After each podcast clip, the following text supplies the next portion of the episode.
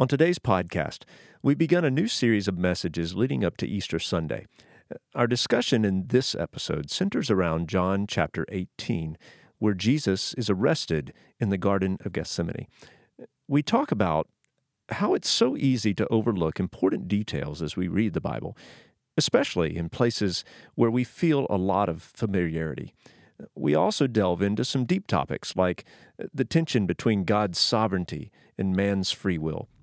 All of this and more today on After the Message. All right, guys. Well, welcome to the podcast this week. Hello. Good to see you. Hey, all. Mike. Finally Thank got you. I, you know, I love that moment every week where, you know, I say welcome, good to see you, and you all, hey, Mike, like in unison. like we just saw you for the first time. Yeah, like like We haven't been like- sitting here 20 minutes. That's right. Wasting each other's time talking about nonsense. Definitely Well, I wouldn't say. Well, I don't know. Some of it maybe, but but not all of it. Not all of it. Uh, so everybody, everybody have a good weekend. yeah, it was a good weekend. Well, Final Four weekend. If you're a basketball fan, I am Final not. Four. some great games. Perfect weather. Took the It boys was fishing. beautiful, beautiful weather. I took bass from the pond, filleted them, and on the grill all Saturday night. Wow. Whoa, that's awesome. That's It was- manly. Oh, it was man. I felt pretty. Did you beat your chest while you did it? I am man. I am fire. oh, well, That's what I would have done. Callan might have done a little of that. Callan, Callan would do that. Yes, he would. Hey, today's his birthday. uh, it is. Happy birthday, Happy buddy. birthday, Callan. It won't be when y'all hear this though. Yeah, That's right. How That's okay. old? Uh, he turns ten, double 10. digits. Big 10. Awesome. Good stuff. He had a great birthday. Happy birthday, Callan. So, uh, hey, so just uh, as we think back on yesterday, uh, uh, of course, we started a new series on Easter, three weeks uh, leading up to the big day, which is Easter. And uh, so uh, this Sunday we were talking, uh, we, we were from chapter, or John chapter 18. Uh, we were talking about uh, Jesus in the garden and his arrest. Uh, and so really uh, it was incredible, incredible message. By the way, I, I I found myself uh, as I was thinking about it, like, and we were talking just a minute ago about the familiarity with Scripture sometimes, and you lose details. But there was a couple, there were a couple things like I never thought about, like the whole, the whole idea that. I guess I always imagined it to be sort of a, a relatively small group of people, the mm-hmm. arresting party, and so just the the idea that there were likely hundreds of people mm-hmm. Mm-hmm. there um, was like that seems like a much more epic scene than I ever thought, you know. And then the idea, you know, that they all fell down when he mentioned his name, and I, I imagine hundreds of people like falling to the ground, and I thought, wow, like that must have been something to see. And then even still, where he he has to help them get back up and remind them why they were there. yeah, they're all disoriented. it's Oh, like, uh, man. yeah. So, and you were saying, um, uh, Pretty wild. Yeah. So, I mean, I guess that's that's just really interesting because you know, for especially for those of us who've been in church like all of our lives, and you hear these stories and you become so familiar with them that you almost just they become emblazoned in your in your mind or your mm-hmm. brain in a certain way, and you just overlook details that are there. They've been there all along, but you just like like you just are kind of inoculated to them. I guess. That's right. Sure.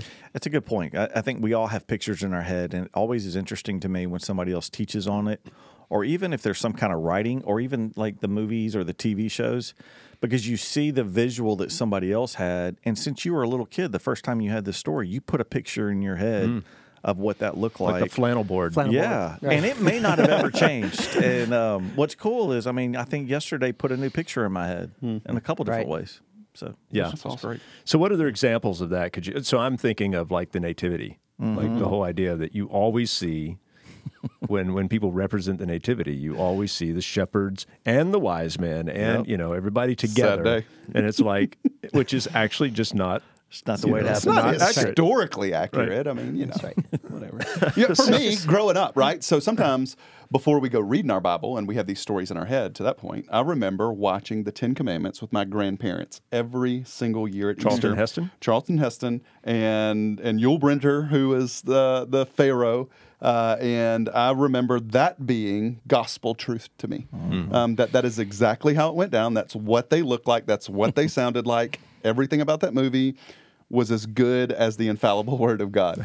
and as I grew up, I was like, wait, are you telling me that it, it could be different than that? Is it? What are you talking about? so even still, like when I go back to the Exodus, when I go back to the plagues, I go back to that moment. Like I go back to sitting in my grandparents' living room and Yeah. watching that movie, thinking that's exactly how is. Yeah. But I think that proves a point, man. I think that also proves why we should always go back to the Word of God um, itself. Like we need to have a copy of it. We need to be reading it um, because we have a nature to create truth in our mind and, and to live that that truth is now authoritative, but it may not be accurate. Um, but because we believe it's true, but because we've we've we have repeated that that idea time and time and time again, but we've never uh, reread it or refreshed on it or even maybe even looked at it because we again Charlton Heston is the the standard for me when it comes to Moses. Um, that we got to go back to the scripture. I think it's really important for us to not believe just in, in some mindset to think that we know the word of God and what it says, but we need to read what it says and allow it to to do what it's going to do. It's fresh and new every time you look at it. I One of, the think things, that- one, one of the things we do sometimes in, in groups that I'm in, we will take a passage and read from different translations to go, okay, here's what, and, and try to talk through. Does that does that open up something that you didn't see before? Um, what do you guys? What is what's your go to translation, and what's one that you're going to go to for something to kind of see it through a different lens? Like I go, I'm, I'm going to read ESV usually, but then I will often add in like the Christian Standard, or even if I want to read a lot, it's more of a paraphrase, not a translation, so we can have that conversation, like the Message or the NLT, those kind of things. What do you guys go to to kind of see different translations? Yeah, so ESV, CSB, NIV because it's just so familiar to me. Yeah. I grew up on NIV, Yeah. and so when I even when I try to quote scripture, it ends up being this usually Mixture. NIV, uh, yeah. kind of uh, version, um, and so I, I I think those three. Um, I do like looking at the message just to get like a different perspective a little bit, Yeah. like to uh, you know color a picture that maybe I didn't see, and so Yeah. um, and I, and I think too, though, not just translation, but like slowing down. Like it goes back to that assumption. Like I already know the story. Let me go ahead and get through it, instead of just taking your time and reading it, and and maybe just also asking the questions of like, why is this here? Like, what else do I see? Yeah. Um, Yeah. I was, so I was going to say it's particularly dangerous, I think, with those stories that we're really familiar with. that's right. Like what we're going to be talking about the next three weeks. I mean, you know, this is like, this is stuff that we hear over and over and over and over again. I mean, and so you, you, you come to think like, I, I know it, I already know it. So when you read it, like you, Oh, you fill in the like, skim it more Yeah, than yeah. you do like really dig Right. into it. And so, because again, you're already predispositioned to, to think, okay, yeah, I, I know this. Um, but to your question, uh, Neil, I, uh, ESV because that's what we use here at the church. Uh, but also the the New Living Translation I use a lot, just because it's uh, um, it feels more like modern language to me, and and so it just feels more conversational, I guess, and so it, it generally gives me, uh, I don't know, a different perspective. But That's good. What do you What do you go with, Mark? Uh, ESV is the one I read. Um, I did grow up on NIV as well, but I do like not to teach from, but just sometimes to give a different picture. The message does sometimes bring a little more light to it, or um, he does a good job of explaining things in such a way that you see it. Um, maybe in I do. I see it kind of in my head a little better. Um, so. often when I read the message, though, I find myself questioning, like, is that really what it means? Yeah, right. Yeah, yeah, that's true. That's true. Because I haven't seen it that way at all. Yeah, yeah. Good call Yeah. on that, though. yeah. By the way. Did you get a little lenient there on how you translated that? Yeah. Yeah, that's right. yeah. Uh, for me, uh, so mine is how if I'm trying to sort out where somebody is, like how they are going to interpret Scripture. So it's not necessarily the same question, but maybe it's just the other side of it, where where instead of me wanting more clarity on what I see this the picture as, I want to know what clarity that somebody else is going to have. So, for example, um, I will go to the King James Bible uh, if I know that uh, there, if I'm dealing with the in, in our cultural context, many senior adults uh, who grew up, that that was the the standard for them, and still in some cases is the standard for them. I know from where I came from at New Palestine, that was a big deal. That that um, the KJV is what most people had, but I preached at the, ESV, and although they are similar because they're both word for word translations, and again, Neil talked about it, we, we could do a whole podcast on that, but we won't today. Um, but I'll go to that to to kind of see where they're landing. Um, but like yesterday, for example, uh, I think there was a better translation than what the ESV gave and the NIV when it gave the word detachment as opposed to the group. Um, because the detachment is an official term, so you go there and then. But New Living Translation is probably my favorite easy read um, because, funny enough, I I trust it more than the message. I don't know why I should. But Sure. Like I, I read the message, I'm like, mm, that feels feel like you're very suspect as I Right. as I'm It, reading it through almost that. feels too casual, you know? Yeah. yeah, so I think that's me. Yeah. Well, one thing that uh, you know, I, this is this is reinforced, and I, I feel like I feel like I've I've thought this a lot, um, especially over the last year or so. But um, but particularly yesterday, it was reinforced that it seems like so often, like so much gets lost in the English translation. Like you know, there's so many times I feel like you know you're going back. Well, in the Greek, like this is this is what this means, Right. And so, which you know, in the English translation, that totally gets lost. I feel like, There's a lot of cases for that. I mean, because the, the Greek language is totally different than the English language, right? Uh, and so even yesterday, when Jesus makes the statement, when they ask him, uh, you know, who you who are you, Right. Whom are you looking for? Is what he says, and and they say Jesus of Nazareth, and and he, you know, in our translation says, I am he. Um, but even still, that, that kind of misses the mark. And and what he did was was crazy because he uses the sacred name of God in first person, but he's using the Greek word that you know the Septuagint. If you go back into the translations, he's using the Greek word that's there for the Hebrew phrase that's in Exodus mm-hmm. when God is speaking to Moses through the burning bush. And so it, it, he was a master. He's God. He was a master over the language that he used. Like it was the words he chooses and how mm. it is how it is written mm. is very very specific. Yeah. Uh, and it points, I believe, with beautiful clarity and power to the exact things that he's talking about. Mm-hmm. Yeah. So that's why those words matter. right? Mm.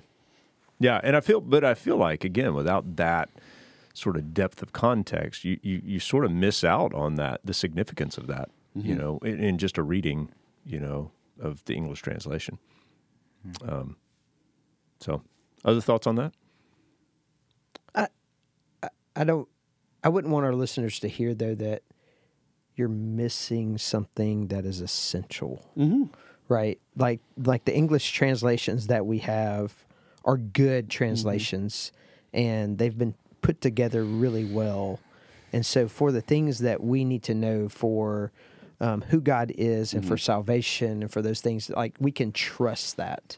Um, I think the way I've I've always heard it described, and like I, I experienced this growing up, but the difference between black and white and color television, like just the when I have a picture, um, I get so many other uh, nuances to it when I when I see it in full, right?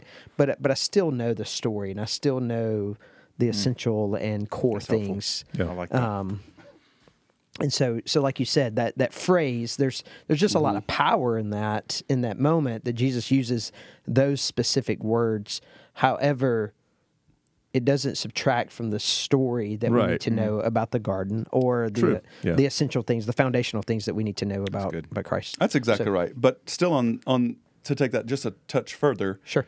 I think a translation does matter though.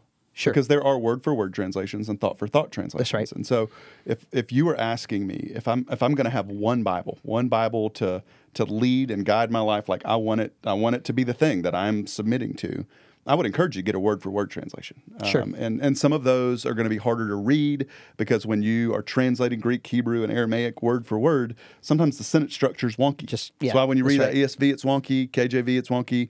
Uh, New King James is wonky. Uh, New American Standard Standards. is wonky. So, so you have those which are all word for word translations. And I think that's why the NIV was so popular and still so popular because it's kind of a mixture of both worlds. Because it is it is a very good and trusted translation, but it's not only a word for word. It's also some thought for thought um, to make the reading of it understandable. Understandable. Right. That's right. Um, so so if you're hearing that and you heard what Sean said, but you're you're working out of the message version, That's I would right. encourage you not to let that. Don't let just a a, a thought for thought Bible be your Bible. Wh- wh- Right. Which technically the message is not a translation. Right. Technically. So New Living So- Translation. I'll- Right, there you go. Has a That's- that's translation good. in it. I wouldn't let that be your only Bible that you're going to. I think you'll learn from it. I think you'll be edified by it. But but if I'm, I, I want more accuracy when it comes to what these words are and, and potentially what they mean for us. So I think digging deep, like the the conversation we had Sunday, uh, I walked away with a newer appreciation for Peter than I'd had before. I kind of thought I saw him as really missing an opportunity to to stand for Jesus in his betrayal, just- mm. which we have, but the the way in which the the passage unfolded, and we see a picture of him as actually in the moment with potentially hundreds of people around, pulls out the Swiss Army knife and is ready to go. Like, man, that I, I have a compassion for him that I did not have before, hmm. or it, it at least colored in the lines um, that I didn't. Yet he uh, yet he attacks the only person who probably like didn't really want to be there. Like he was a servant, you know. it's Well, like, there is that. but I mean, like you, I think I said this earlier. Like seeing him in that position reminds me of Elijah in the Old Testament, the prophets of Baal, of complete boldness one second, and then within a day is hiding in a cave from one person, and just the difference. And I was like, I identify with that yeah, right? And one day this, and the next day broken, fragile, timid. yeah, I love the Gospels because that's that's full of the pictures Yeah. of, Yeah. of broken people, but right. Jesus still loves them and and cares for them. But going going back to the story, uh, the really really cool moment, you know, the fact that when Peter does pull out his knife and start to go to work, right? uh, he's he he tries to, in my opinion, go for a kill shot in the face of a guy who's standing in front of him. All right, so when they're coming up, there's a Roman army. Like like they're there. They're they're there. But we heard just before that when he reveals his name to them in a way that is totally different they all go back and fall to the ground. And jesus has to remind them but i still think it's unique that if we're using these context clues they're still a little bit further away. Hmm. Because the first guy available to be stabbed in the face wasn't a roman guard but it was one of the servants of the high priest because those guys were still in the back saying, I ain't touching it.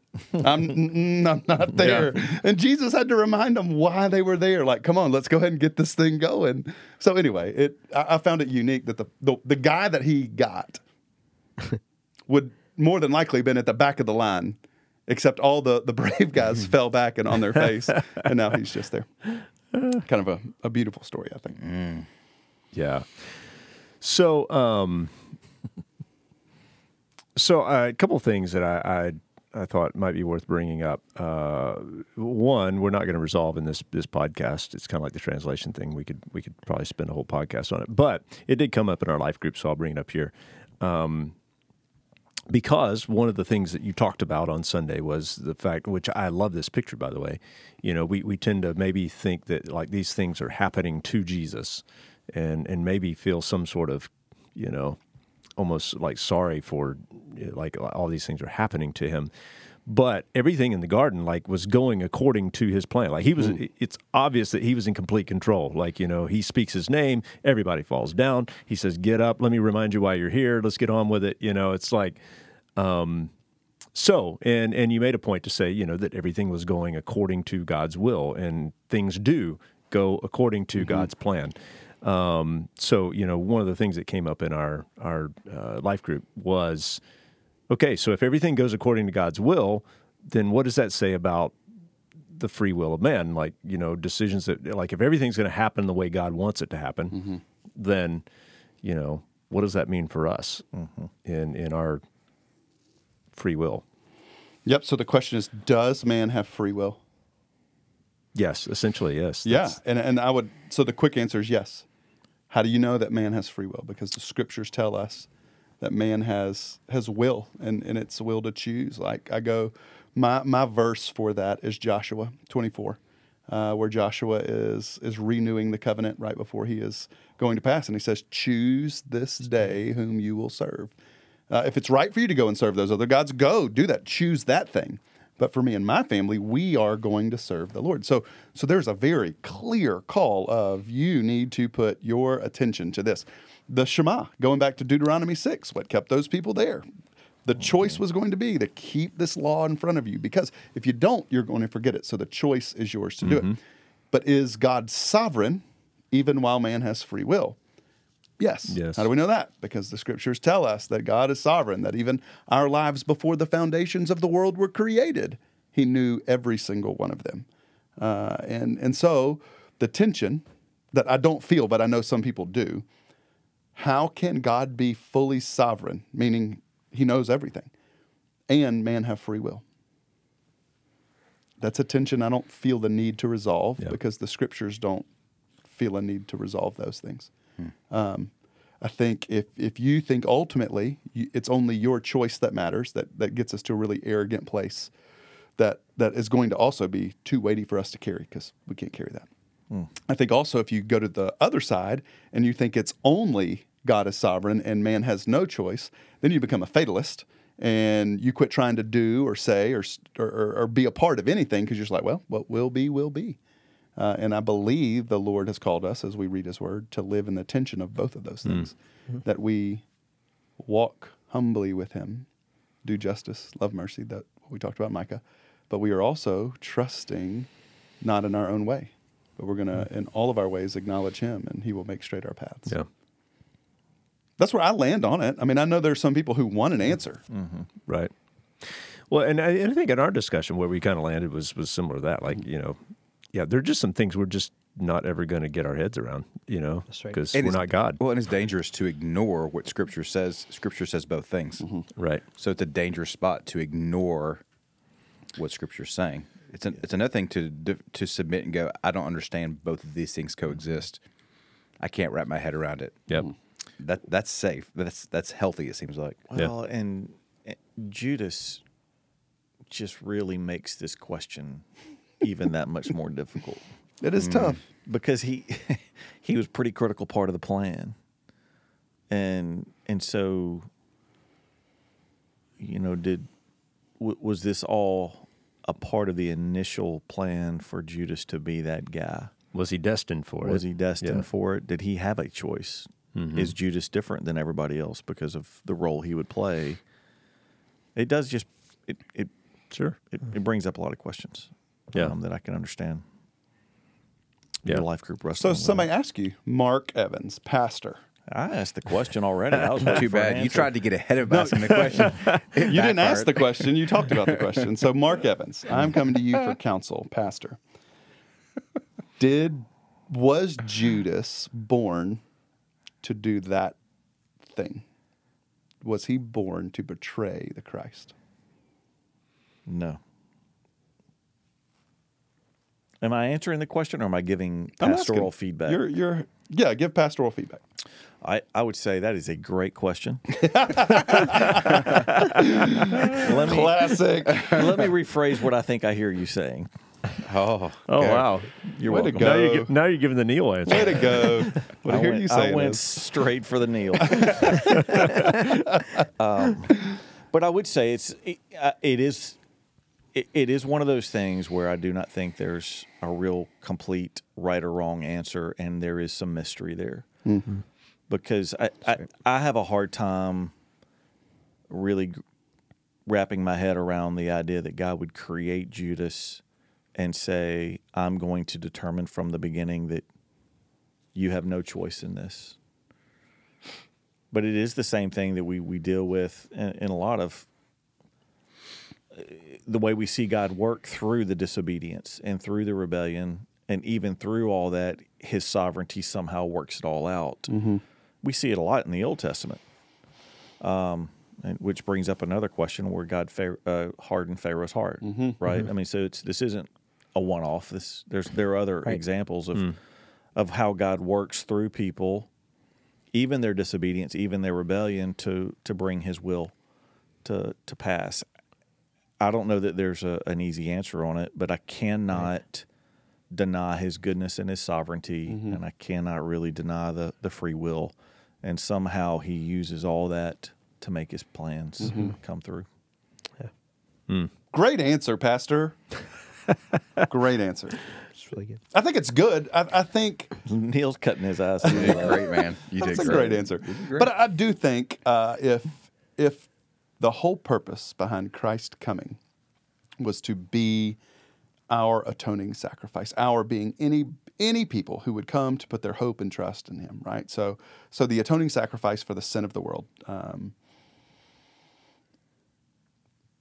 whether we believe it would be Judas or somebody else, we know that it had to happen that way for the fact that Jesus, even in, in chapter 18, is keeping them on track of something. Mm-hmm. Uh, and, and even before Judas technically betrayed him, he said that he would.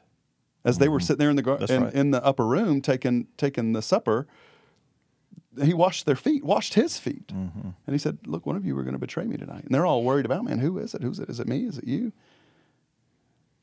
Two people in that room knew. Jesus knew and Judas knew. But the fact that in that moment, before it happened, Jesus said, "Go do what you got to do." Like, like in that, there it feels of, "Go do what you were supposed to do." Go. That's hard. That that's weighty, and I don't I don't know necessarily Yeah. what to do with that completely, but I do know that if he didn't, somebody would have. Right. Um, I don't think that it was in such a way that, you know, after Judas gets it done and, well, I fulfilled my call on life. I'm so happy about that. Because Judas's end was awful. Yeah. And he goes and, and kills himself. And, and it's it's disgusting, even in that, of, of how he kills himself and what happens to him. And um, but there there is a tension and it is a mystery, I think. And I think whenever you get to the qualifications of deacon and elder. Um, there is this idea that you are these men are to hold the mystery of the gospel, hmm. and and part of that is this tension mm-hmm. that we're not looking in those leadership roles of the church. We're not looking for men who have all the answers, because it, we don't have all the answers. We're looking for men who humbly mm. hold the tension together, mm. and we can walk in humility with it. in awe. Of In awe, the that's depth exactly of that right. Mystery. Yeah. Yeah. Mm. Um, it's good. Yeah. So, like you said, Judas does what he needs to do. I'm also always reminded of when he comes to Jesus in the garden, mm-hmm. that Jesus looks at Judas and calls him friend, mm-hmm. right? And then you see a moment of regret from Judas. And so for, for me, as I as I read the scripture and I hear Jesus say that to Judas, and I see the regret of Judas, to know that Judas has an open door to Jesus. In that moment, Jesus did not shut him out, mm-hmm. but Judas decides to take matters into his own hands instead of returning to the one who had called him friend. Mm-hmm. So e- even in that moment, that Judas has done what he needs to do. In in my in my reading, there's this moment that Jesus leaves the door open for Judas, mm, mm. but he chooses not to step through it, and instead, I'm I'm gonna my whatever you can call it, fate, destiny, whatever is in my own hands. Mm. And so, even though I regret it, I will not choose to run to the one who has called me friend. I Yeah. will, I will, I will take care of it myself. So in the moment, salvation was still open to Judas. Is what you're is what you're you're you're pushing toward. Yeah. Nobody heard the motion you just made with your hands, Sean. I don't, I don't know. Don't say it. I don't know. Uh-oh. Don't say it. I feel it coming. All right, so He was miming. I was Gosh. mine. I was, was, sorry. I wasn't going to say it. I, I wasn't can going to say tell it. why you almost went pro. I mean, that was really It's good. I, good. professional mimer. I don't, I don't know. I just, but, but I, uh, let me I just think- ask yeah, this we don't because my, right, my, my, I had the same question about the rich young ruler. right. I always want to think, well, maybe he was sad, but he went away and eventually he repented. We don't know. We don't know, but was it at least open to him to where the choice is yours. The choice has always been yours. Just because you, uh, you were used for this Yeah, purpose. But you're I- bumping into something that Yeah. to me feels weird, which is open or invited. Like is Jesus calls. Yeah. Yeah, yeah. He That's true. calls those to him rather than just being. It's not just available. It's it's a it's a calling to him. So it's, that's a little different than just an Sure. open door. Oh mm. sure. And- All right. Yeah. So so great conversation, great Yeah. discussion. We know that it's the Lord's will that no man should perish. Right? And we know that for God so loved the world that he sent his son that whoever would believe in him would not perish but have eternal life. I- I believe that the the invitation is open to all, but not all will respond Respond. right? Um, I, and here's here's what the mystery is, and and I, again, I, I can't resolve this, and I don't feel the need to resolve this. Right. But I do think we need to to give clarity on what the tension is, in case somebody feels it but doesn't know quite what it is. Although those things are true that we just talked about, God still knows who will and won't. Mm-hmm. Like I don't think there's a, a version of this as we read through the scripture where he's sitting in heaven Surprised. saying, Right. "I don't know what Mark Evans is going to do." Right. Uh, uh, he Which knows. we- which we- we do. we think that. on a daily basis. We think that. No, uh, but but so so there's a tension there, I, and when we are dealing with Jesus, right? So he is fully man and he's fully God. John repeats over and over and over again, in him knowing what will happen. Right. So he said that in 18. He's going to say it in 19. In him knowing what will happen. So it's this idea of a knowledge that he has that is different than what everybody else mm. has mm. he's still operating in this plane of understanding that's outside of our realm. He, That's right. He knows. Mm-hmm. I think the invitation is always there, mm-hmm. but he knows. Right. Mm. Right. So when he looks at Judas, like I have to assume, go do what you must. He was going to do it. Mm-hmm. Sure, we, we can posture and say, well, the invitation was there to make ourselves feel better, to make it feel like he wasn't a son of perdition. But he knew. He knew what he was going to do because of what was soon to unfold. Right. And, And- and, and I would say he knew is different, and I agree with you. He knew, but Right. that's different than He caused. he caused. Mm-hmm. And there was never an option for Judas. And I'm not saying where I land. I'm just saying that's that that's the Right, hard it's the- one. that's where it gets a little It's the dicey. That's right. Yeah, mm-hmm. unresolved is good Yeah. because I. It's one thing for him to cause it. It's another thing for him to know it, and mm-hmm. allow Judas to do what he was going to do.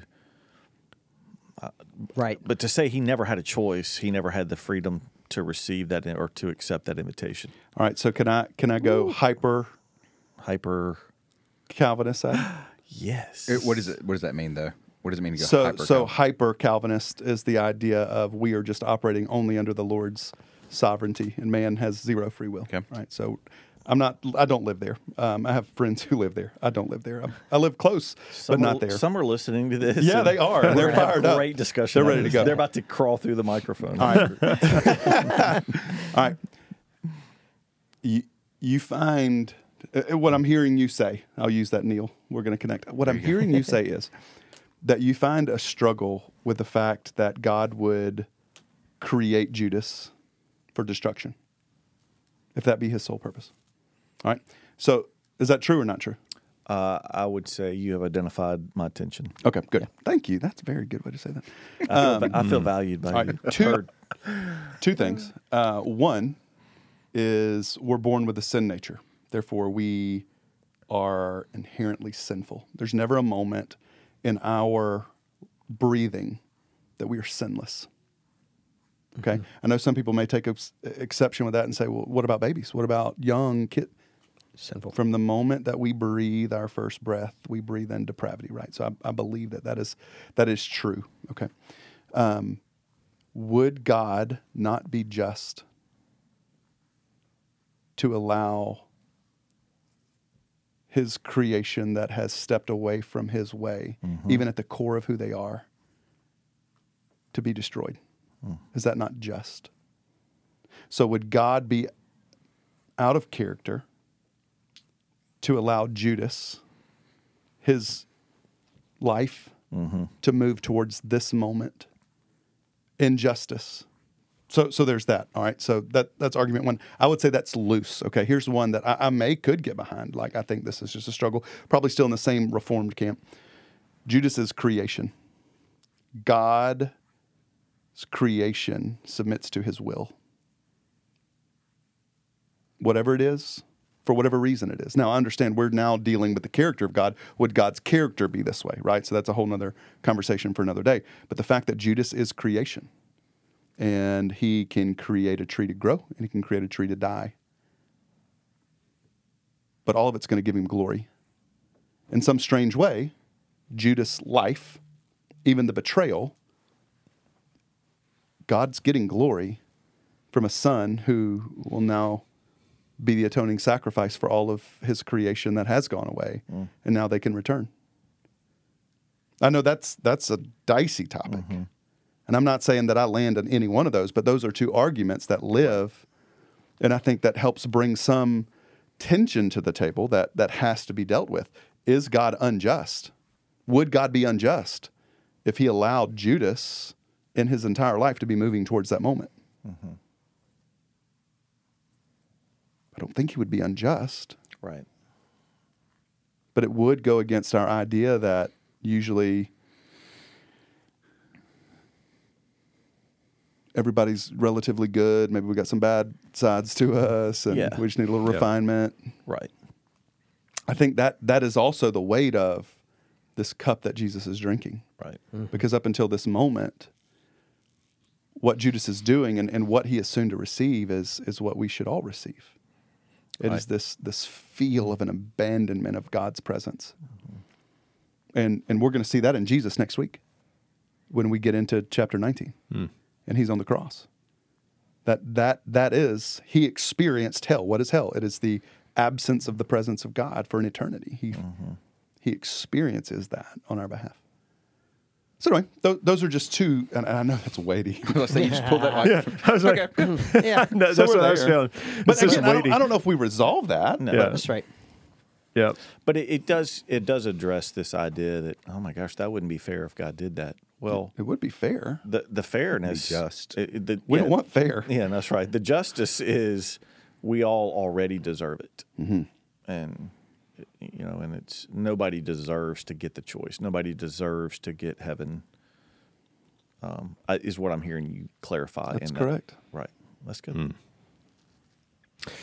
All right. So yeah, well, Sort of a light discussion. yeah. So we, we Right, yeah. that that that turned into a longer discussion than I thought it would. So um, Really? Really? You thought that was a short conversation? We'll talk about that two minutes. We'll keep going. All right. Be great. so hey, one of the I- we we've got a few more, just a few more minutes. That's all. But um, so we probably don't have time for another long discussion. But uh, let me ask this because this also came up in our life group discussion. Um, so in uh, the passage uh, that we were in Sunday, John eighteen, um, verse nine. So, uh, leading up to that, you know, we're seeing Jesus. Uh, they ask him, uh, you know, after they've fallen down, he kind of reminds them of why they're there, and he says, "Who do you seek?" And they said, "Jesus of Nazareth." And he says, "I told you that I am He. So if you seek me, let these men go." Um, and then it says in verse nine that this was to fulfill the word that he had spoken of those whom you gave me, I have lost not one. And so um, we began to talk about that in our our our uh, our life group. Um, really, like what was he referencing? So, you know, of course, we found uh, there's a passage in John six, uh, verse thirty nine, that you know that that sort of references that. Um, but even in that, it seems like a spiritual, sort of a spiritual reference, right? Like you know that that God would not lose one of those entrusted to Him. Um, and so, what does that have to do with letting the disciples physically go in that moment? Does that make sense? Is Yeah. that a question? I got an answer. Sorry, I'll go somebody I- else to go. I Well, thought Sean raised his hand. I'm sorry. I was. I was. Yeah. Am I miming again? no, I, I think in reference though, you go backwards one chapter to his his prayer. The high and that priestly he- prayer. Yeah, that's right. And so he he says in there in verse twelve, While I was with them, I kept them in your name, which you've given me. I've guarded them, and not one of them has been lost except the son of destruction, hmm. that the scripture might be fulfilled. Mm-hmm. So he's he's reference is referencing that, um, and so and I I zoned out the rest of your question. Bored. Bored. but I was like, I was, I was for looking me, for the reference. For me, it was like that Wow. passage is uh, like again. I walked away with a deeper appreciation for Peter, and then the other thing was just of a loving shepherd who was taking care of those around got- him, yeah. and and seeing it all the way through, patiently, thoughtfully, tenderly, just having complete dominion over his creation in that moment, and seeing it all the way through, um, in a very loving way. It is a beautiful picture. And again, without tipping the cards of where we're going this Sunday, there's a moment where Jesus is, a I mean, like within minutes, he's about to, to give up his spirit, the scripture says. And there are three Marys, funny enough, at the cross. And next to the three Marys is, and you got to love the guy who writes the gospel, uh, the disciple whom Jesus loved. That's what he calls himself. It's John. John is the gospel writer. And, and Jesus looks at, at Mary and, and looks at John and says, this this is your mother take her and take care of her and then then looks at at, at mary and says this is your son so so from this moment like he is all the people that he loves all the people that have followed him he's making sure that they're safe and that they have a place to go which brings up a whole nother podcast. This is the reason why catholics believe we should all call mary mother hmm. because it says and he said to the disciples this is your mother mary. That's a whole nother podcast for a hmm. whole nother day. But, but for me, like you go back to John 14, where Jesus says, "Look, I'm gonna be, I'm gonna leave you guys, but I'm gonna send the Helper. Mm-hmm. Mm-hmm. Mm-hmm. Yeah. Um, I'm gonna be with, like we're gonna, we're gonna be with you, right? And who would you want with you? Well, this is the kind of father that you'd want with you, mm-hmm. right. Is the father who takes thoughtful care of you, even in the middle of hundreds of soldiers in your presence, and to make sure you don't do something stupid that puts you at risk. Like I've got you. Mm-hmm. I just And he did do something stupid, cut the ear off. and still and Jesus fixes, fixes it. puts it back on his head. Yeah. He's such a good God. I'm thankful for Jesus. So for for me, this passage, forevermore, that picture of Jesus, but also Peter and the Swiss Army knife. You ruined that story. He's not, he's not wielding Excalibur, guys. Uh, well, in my mind, he see him. was until Sunday. I don't see how you cut somebody's ear off. Samurai. I mean, that's like you've got to be precise or just completely mess up and get really lucky. Ah, Well, that's option two. Is But yeah, I was like, gonna how do say, you do if you were Like- aiming for his like nose, you know, and you cut his yeah, ear, but you, you know, it's, but you, I would think you'd be going in and not up and down. I, I think he's at the point where he's just getting after it. It doesn't say that he gave it a one go and it came off. Like he he might have been trying maybe to get after maybe it. hacked at that baby. Could have had, yeah. Could have had. In three times, four times, he can't hit the dude in the face. I don't know, bro. I, don't, I wasn't there.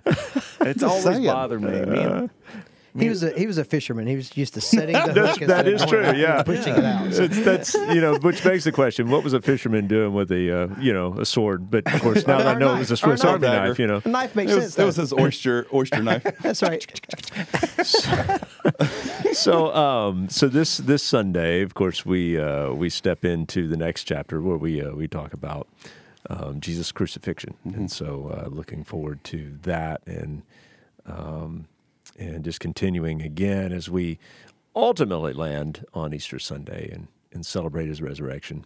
Uh, so any uh, any closing thoughts before we wrap up, guys? Man, I, I love this time. I love to to get to not just relive the moment on Sunday, but to dive deeper into it, and it, it gets me excited. Like even as we talk through it, it gives me even a greater appreciation for who Jesus is, what Jesus has done, and what this means for us today. Because He is still the same loving Shepherd that that we can trust. Um, that Peter tried to defend. Um, but as you know, C.S. Lewis would say, a lion doesn't need defending. Um, that that even in his like proper state of defense, the Lord loved him and cleaned up his mess, but also still kept him on the path. Yeah. Um, and then, as you would see, we're not going to get to it, but when you get to John 21, go read it. It's beautiful. That was last year's Easter sermon, I think. Um, but the fact that even after he blows it, Jesus loves him enough to restore him back to it. Yeah. Um, just really beautiful picture.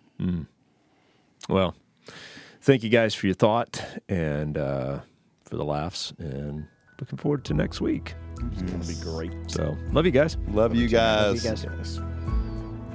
This has been a production of Broadmoor Baptist Church. If you enjoyed today's episode, please share it with others and don't forget to subscribe. To help us spread the word, please give us a five star review and tell your friends to subscribe as well. They can find us wherever they prefer to get their podcasts.